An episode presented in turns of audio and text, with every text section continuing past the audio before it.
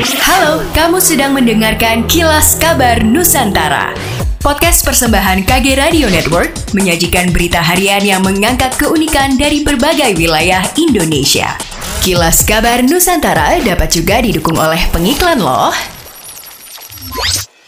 Melonjaknya angka kasus COVID-19 di Sulawesi Utara membuat Satgas COVID-19 kembali mengaktifkan pos pemeriksaan antigen di sejumlah lokasi di Kota Manado dan sekitarnya.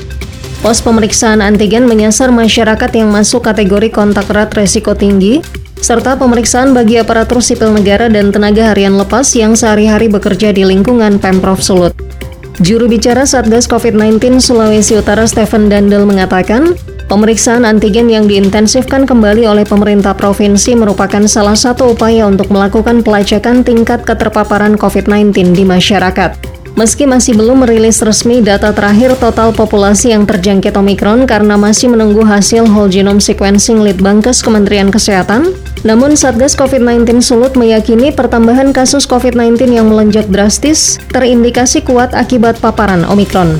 Di lain sisi, Stephen menampik kekhawatiran akan ketersediaan bor atau jumlah tempat tidur untuk pasien COVID-19. Ketersediaan bor di Sulawesi Utara menurut Stephen masih mencukupi. Untuk rumah sakit di Sulawesi Utara, tingkat ketersediaan bor mencapai 30 persen, namun untuk rumah singgah di Sulawesi Utara telah mencapai angka 60 persen. Data Satgas COVID-19 Sulawesi Utara per 20 Februari 2022 terdapat 1.107 kasus harian baru pasien terkonfirmasi COVID-19 dengan jumlah kasus aktif sebanyak 7.414 kasus. Eits, Ingin belajar soal mengelola keuangan dan juga investasi bersama ahlinya? Check out podcast Cuan Cari Untung bareng teman. Persembahan Motion KG Radio Network by KG Media yang tayang setiap hari Rabu hanya di Spotify.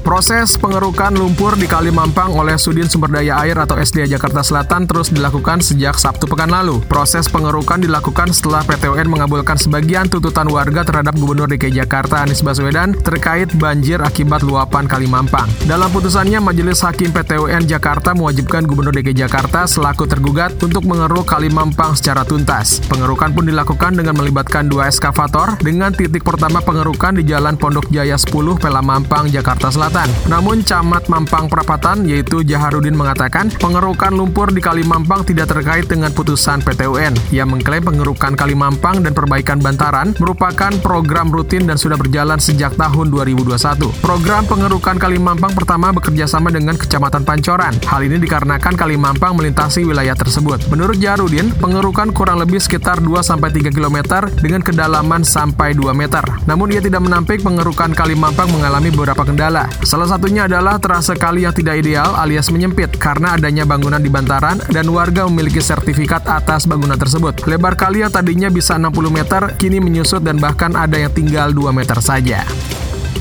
Pelaksanaan pembelajaran tatap muka PTM di sejumlah sekolah Makassar terpaksa dihentikan. Keputusan diambil Dinas Pendidikan seiring dilaporkan ada 65 pelajar dan guru terpapar COVID-19. Kepala Dinas Pendidikan Makassar Muhyiddin menyebut sekolah yang ditutup seperti SD Negeri Percontohan PAM di Jalan Ratulangi, mayoritas yang terpapar merupakan tenaga pengajar. Kebijakan penutupan atau lockdown sekolah berlangsung selama 10 hari ke depan. Hal itu berdasarkan rekomendasi ahli kesehatan. Langkah itu bagian dari upaya pemerintah mencegah penularan virus COVID-19 di lingkungan sekolah. Muhyiddin mengungkap saat ini banyak siswa yang sakit mirip dengan gejala flu. Sementara tren kasus COVID-19 di Makassar terus mengalami peningkatan. Seperti dalam data yang diterima dari Dinas Kesehatan Kota Makassar, pada 21 Februari 2022 lalu kasus baru bertambah 320 sehingga total kumulatif terkonfirmasi sebanyak 6.742 orang. Demikianlah kilas kabar Nusantara malam ini.